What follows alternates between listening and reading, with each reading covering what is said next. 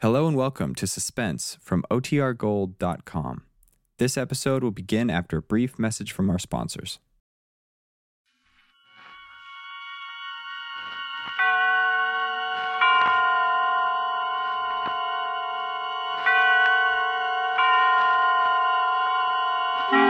Suspense. Autolite and its 96,000 dealers present Mr. James Mason in Banquo's Chair, a suspense play produced and edited by William Spier.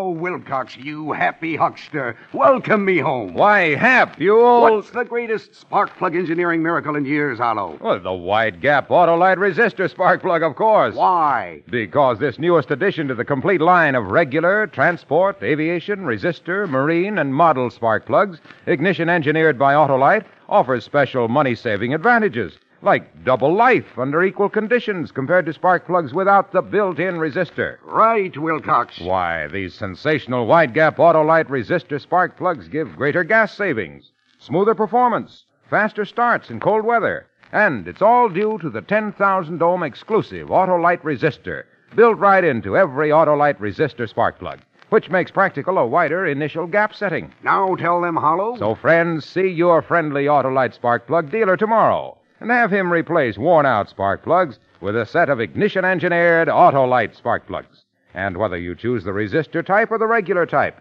you'll be right because you're always right with Autolite.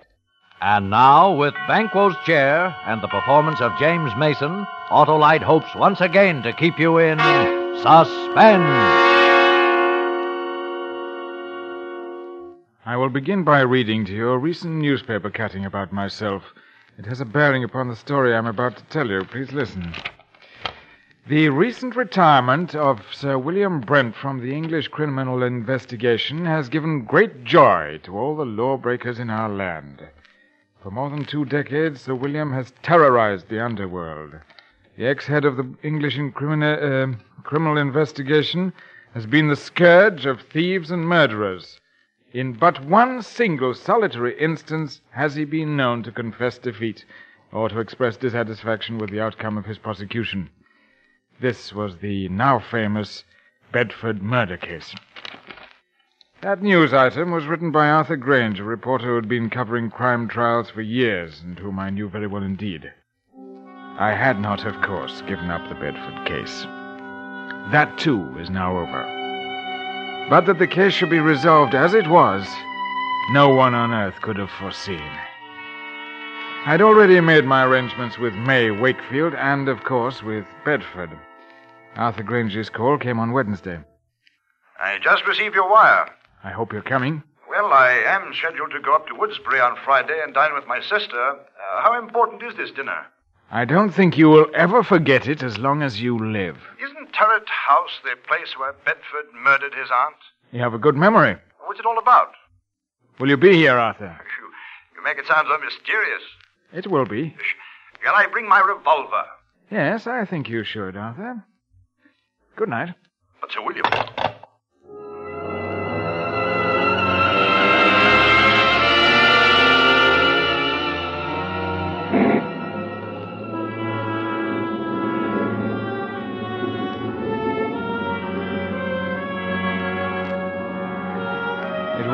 Day Friday, and by evening a gusty November wind began to drive the rain hard against the exposed wall of Turret House. This mansion is a huge red brick, ugly product of Queen Victoria's time. It did not stand gracefully, but squatted at the back of a private road, almost hidden from view by several dripping pine trees. The neighborhood was in decline. Its best days were over. Perhaps mine were too, I thought as I came down the stairs. But uh, after tonight, it won't matter.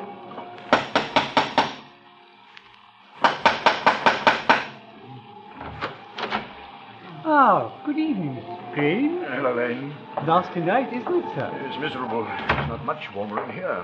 There's a fire in the library. Oh, how are you, Sir William? Quite well, Arthur. What made you move into this drafty old dungeon?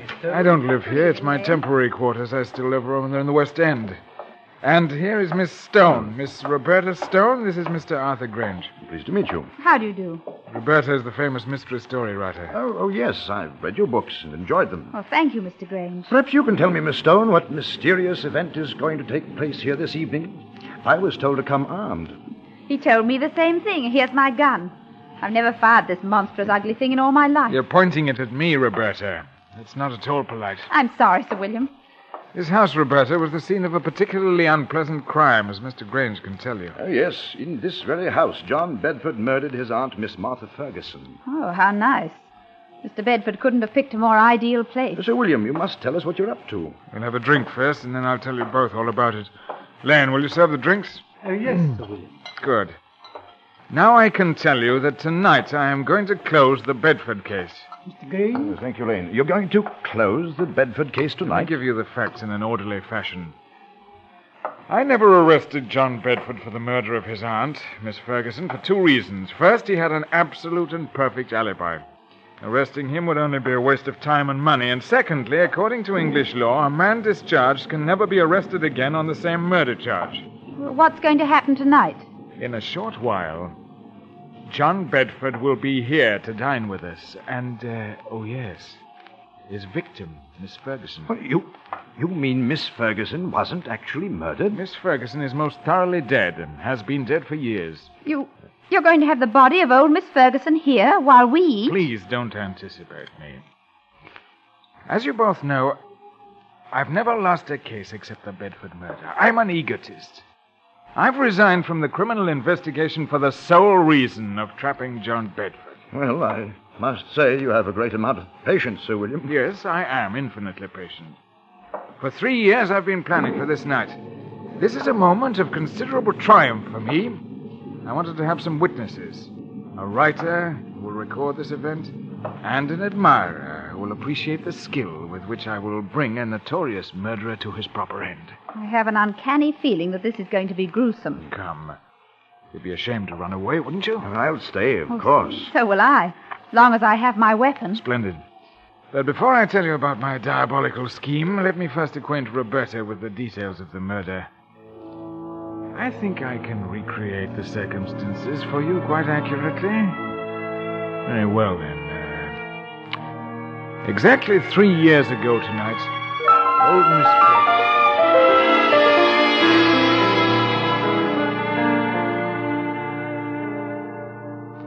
Hilda?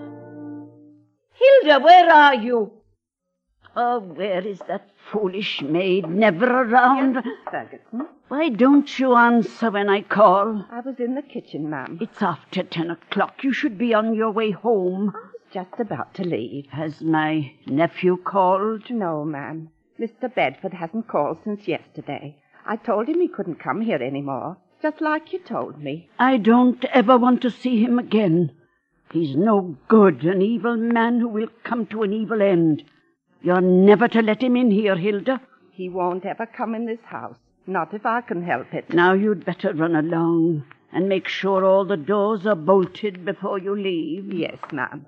Good night, Miss Ferguson. Good night, Hilda.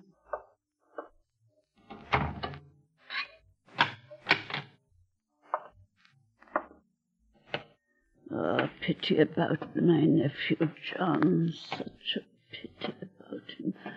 He's such. Who's there? Who is it? It's John, Aunt Martha. Your own affectionate nephew. What are you doing in my house? Oh, you're not at all pleased to see me.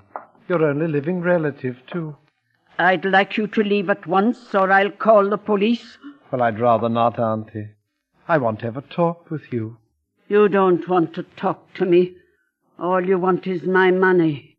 You're putting the whole subject on a very vulgar level. You've had all the money you will ever get out of me. You won't get twopence after I die. And it may interest you to know that I'm changing my will tomorrow. So I hear, Auntie. You're wearing gloves that Yes, Auntie. Keep away from me. Oh, no, you're an old woman, Auntie. All that money's no good for you. You can't ever use it, but to me, money is life. And you're going to die soon anyway. No, no, you're not going to do that. Oh, yes, Auntie, I am, and I'd be doing you a favor. You're old and ill and lonely. Please, no screaming, Auntie. No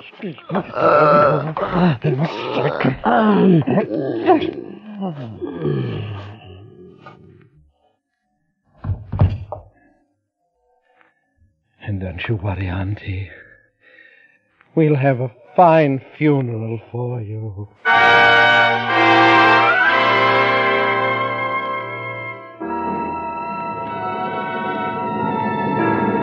That's pretty much the way old Miss Ferguson was murdered.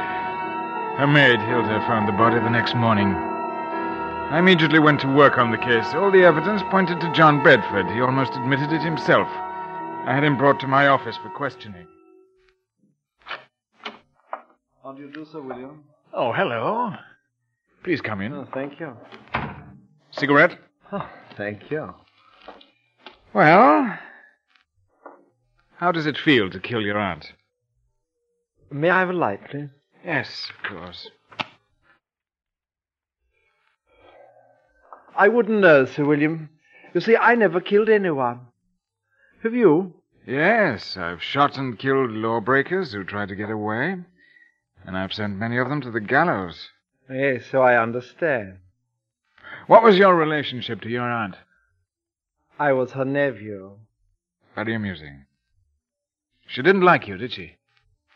I'm a truthful man. She didn't. She thought I was a spendthrift and a parasite. She was quite right.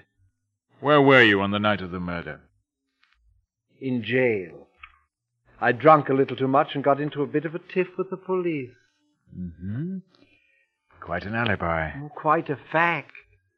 Now, it was hardly possible for me to be in jail and kill my aunt at the same time. Unless, of course, my aunt came into my cell and allowed me to murder her, after which she walked back to Turret House as a ghost, dragging her body behind her. That's hardly possible. Uh, don't you think you ought to check my story? I already have. You're a skillful fellow. Why don't you arrest me then, Sir William? No, no, Mr. Bedford. I have time and patience. Oh, you'd better work fast. By the time you get round to me, I'll have spent all of my aunt's beautiful money. It's not her money I'm after. It's your life. Your beautiful life, Mr. Bedford. Good day.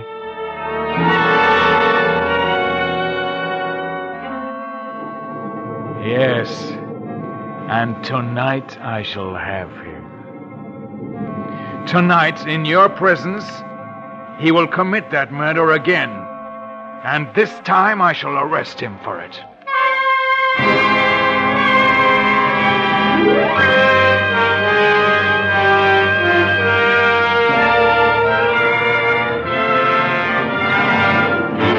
Autolite is bringing you James Mason in Banquo's Chair, tonight's production in radio's outstanding theater of thrills, Suspense.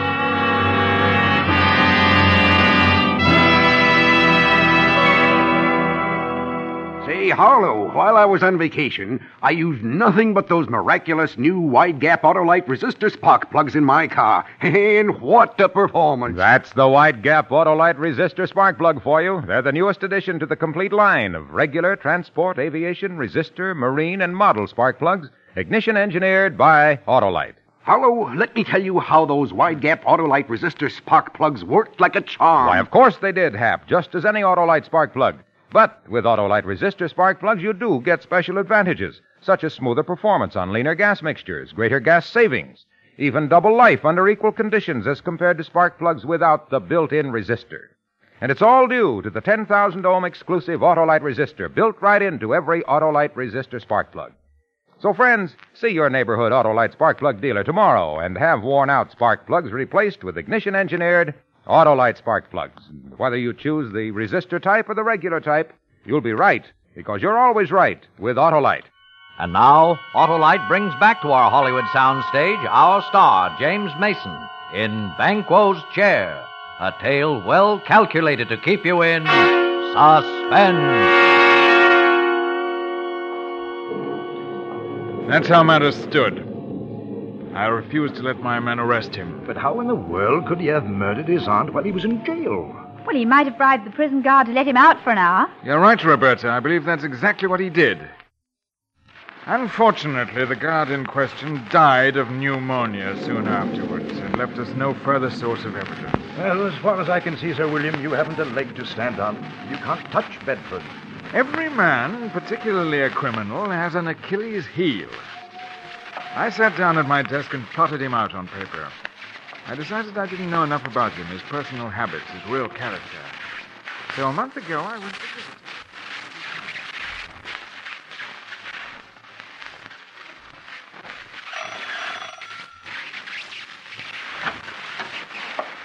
Sir William, what a surprise.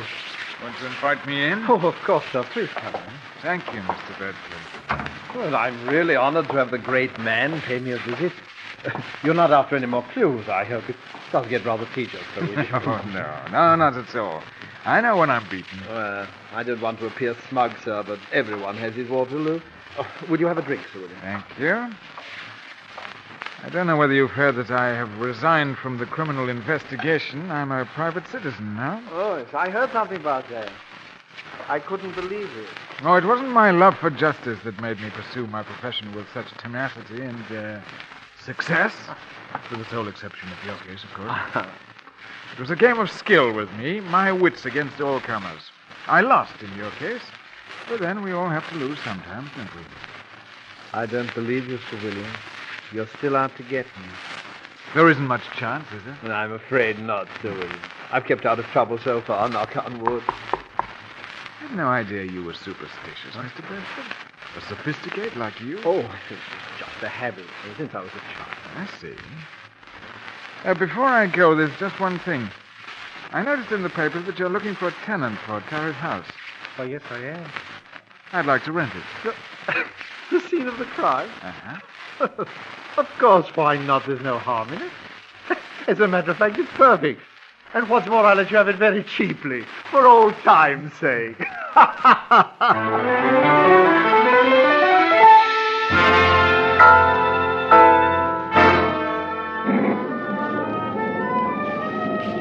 I saw Bedford frequently. Our acquaintance developed into friendship, an armed friendship, of course. He knew I was out to get him, and I wanted him to know that. But he was so pleased, so vain that he'd bested me that it, it, it gave him delight to see me. And that's how I got to know him pretty well. Fundamentally, he's superstitious and afraid. He's uncomfortable in the dark. He's an insomniac. He finds himself utterly unable to read horror novels.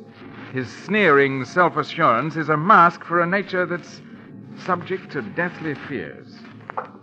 Well, tonight is the anniversary of the murder, and tonight Mr. Bedford dines with us at 8 o'clock. I asked you two to be here early so that we could have a talk. It's nearly eight now. Now, this is the plan. You both know May Wakefield? The Shakespearean May Wakefield? Oh, yes, of course. yes, yes. Wonderful. The greatest Lady Macbeth I ever That's saw. That's right. Now, during dinner, she will enter the room in the precise likeness of Miss Ferguson, the murdered woman.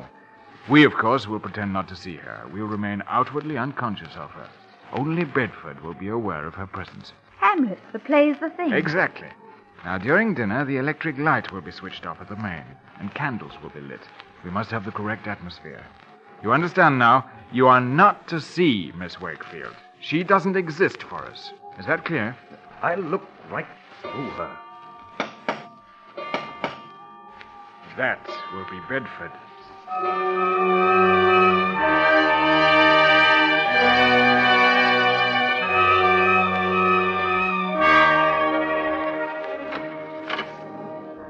Ah, my dear Mr. Bedford. Good of you to come in this weather. But I never miss a meeting with you, Sir William. Oh, Lane, will you take Mr. Bedford's things? Yes. Miserable weather. Oh, indeed. This way to the dining room. Thank you. I almost forgot my way around in this ugly old place. Perhaps you have unpleasant memories associated with Turret House.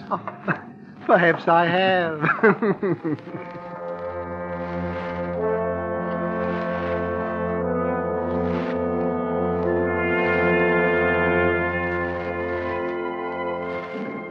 Bedford looked us over with his characteristic arrogance and superiority. I made the proper introductions, and then we all sat down to dinner. Is Is it uh, still is it still nasty outside, Mr. Oh, it's Bedford? getting worse. Looks as if we're in for a few days of this weather. Too bad. I'm thinking of doing some riding tomorrow. Uh, the soup. Uh, it's, uh, it, it is excellent. Oh, yes, Sir William. Your cook is to be congratulated. The soup is a masterpiece. Poor Alice. She's been my cook for over 20 years, but she's given me notice. Absolutely refuses to stay here any longer. Why? She says this house is haunted. Roberta, this might make an interesting story for you. You should speak to her. Oh. She can give you a detailed description of the ghost. Alice swears that she's seen the figure of an elderly woman with finger marks on her throat walking about the house. Hmm?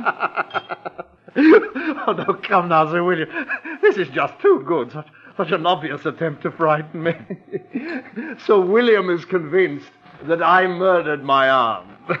no, please, Sir William, a little more subtlety. Surely I deserve it. huh? Perhaps perhaps the cook did see the figure. It might interest you to know, Mr. Bedford, that I don't believe in ghosts. Ah. And I'm sure my cook never saw this elderly figure, except in her frightened imagination. Well, I am afraid, sir, that your little attempt did not work. But I must admire your graceful acknowledgement of its failure.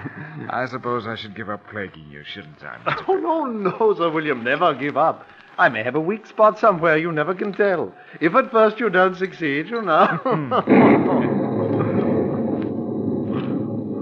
Do you uh, do you live far from here, Mr. Bedford? Oh, thank you, Miss Stone. There's really no need to change the subject. I hope you find this game as amusing as I do. I, um, I saw a very exciting play last night, the Haymarket. Excuse me a moment. It's really fearfully hot in here. Uh, do you mind, Sir William, if we get a little fresh air? I'm sorry, it is stuffy in here. Elaine, open one of the windows, please. yes. Yes, it's awful weather. Simply awful. Yeah. Yes, I I don't know how we will ever get home. Yes, I can't stand this weather myself. I think I'll go to the Riviera next week. I'm always so. Oh. Oh. oh. Lane, what on earth's wrong with the lights? I don't know, sir. Well, don't stand around. Fetch some candles. We can't sit here in the darkness. And get the chauffeur. He knows something about electric lights. I'll call the chauffeur right away. I'm terribly sorry about this. We've had trouble with the wiring before. We'll have it fixed up in a few minutes. Now, let's get on with our dinner. Have some more wine, Mr. Bedford. I've had enough, thank you.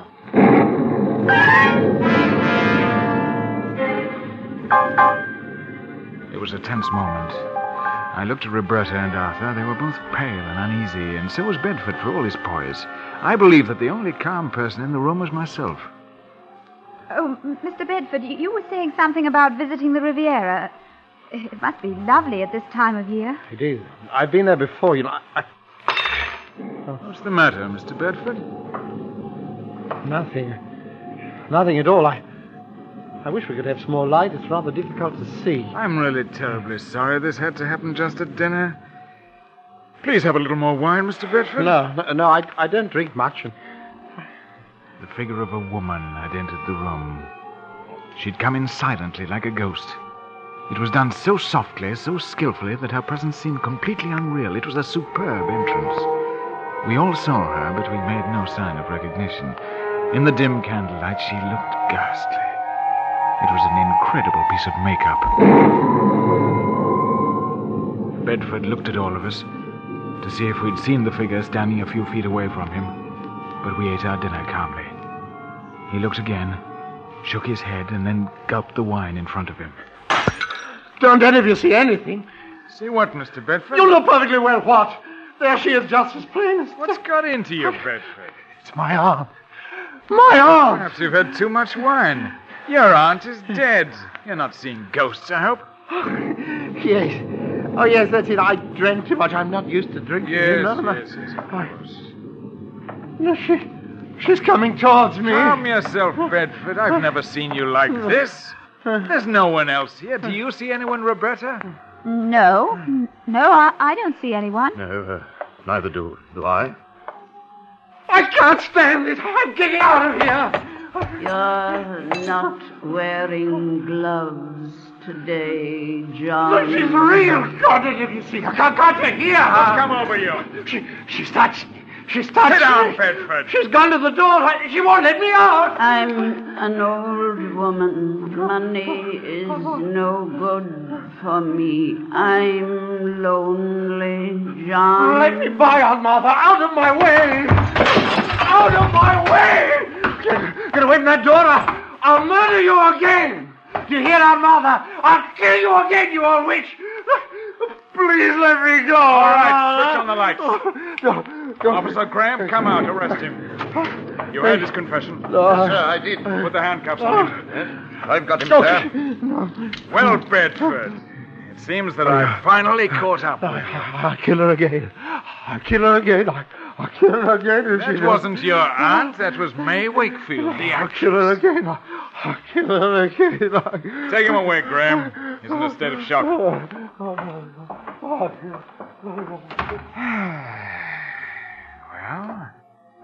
let's continue our dinner.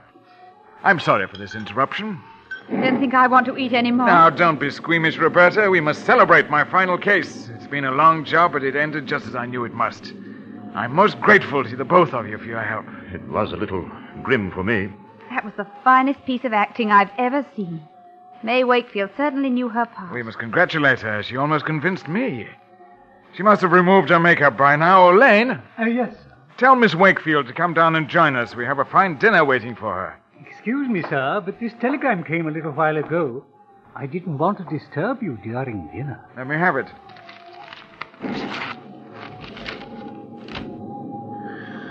Why, Sir William, is anything wrong? I'll read it to you. Extremely sorry. Severe influenza makes it impossible for me to leave my bed tonight. Will tomorrow night do? Signed, May Wakefield.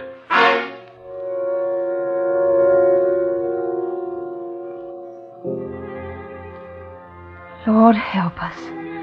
If it wasn't May Wakefield, who was it? I did not answer. I looked at the staring faces of Roberta and Arthur, and then I turned away. A vein in my temple began to throb. I put my hand to it, and it stopped. I. I think I'll have some wine. Now, Lane, Yes, sir? fetch a bottle of brandy and pour three stiff drinks. Better make it four. I think you need one, too.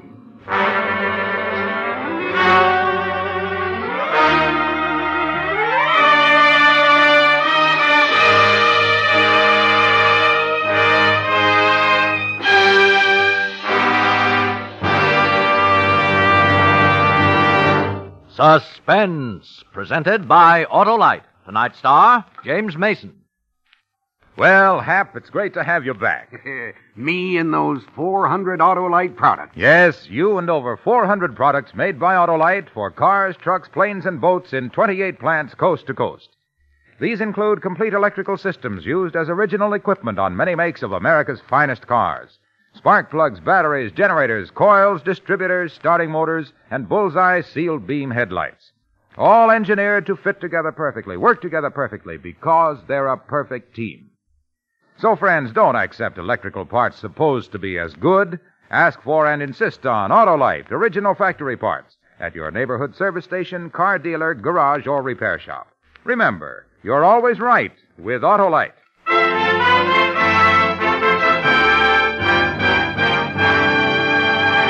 Next Thursday for Suspense, our star will be Alan Ladd. The play is called Motive for Murder, and it is, as we say, A tale well calculated to keep you in suspense. Tonight's suspense play was produced and edited by William Spier and directed by Norman Macdonnell. Music for Suspense is composed by Rene Garriguenc and Lucien Moraweck and conducted by Lud Gluskin. Banquo's Chair was adapted for radio by Sigmund Miller from a short story by Rupert Croft Cooke. James Mason can soon be seen in the Universal International picture One Way Street. In the coming weeks, you will hear such stars as Ronald Reagan and Ginger Rogers. And don't forget, next Thursday, same time, Autolite will present Suspense, starring Alan Ladd. Can buy Autolite resistor or regular spark plugs, Autolite stay-full batteries, Autolite electrical parts at your neighborhood Autolite dealers. Switch to Autolite. Good night. This is CBS, the Columbia Broadcasting System.